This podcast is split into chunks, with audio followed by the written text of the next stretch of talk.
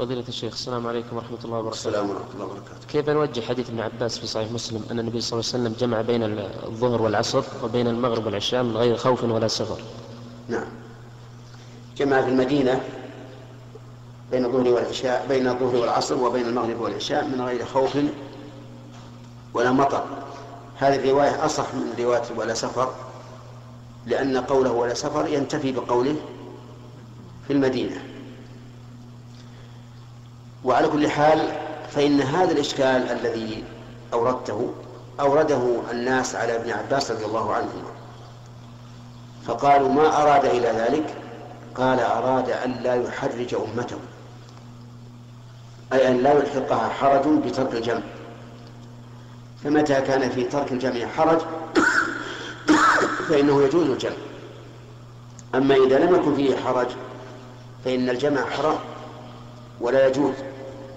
لقول الله تبارك وتعالى إن الصلاة كانت على المؤمنين كتابا موقوتا. ولأن النبي صلى الله عليه وسلم وقت هذه المواقيت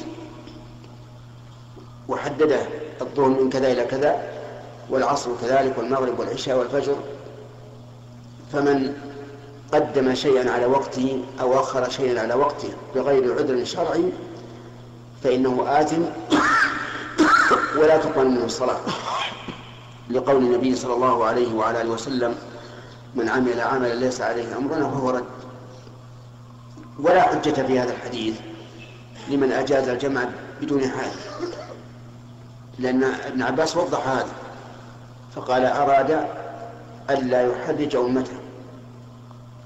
لو قال أراد أن يوسع على أمته لكان فيه احتمال أن يكون مراده أن الجمع جائز وتركه أفضل. لكن لما قال أراد أن لا يحرج. لما قال أراد أن لا يحرج علمنا أن المراد بذلك ما إذا كان في ترك الجمع حرج ومشقة.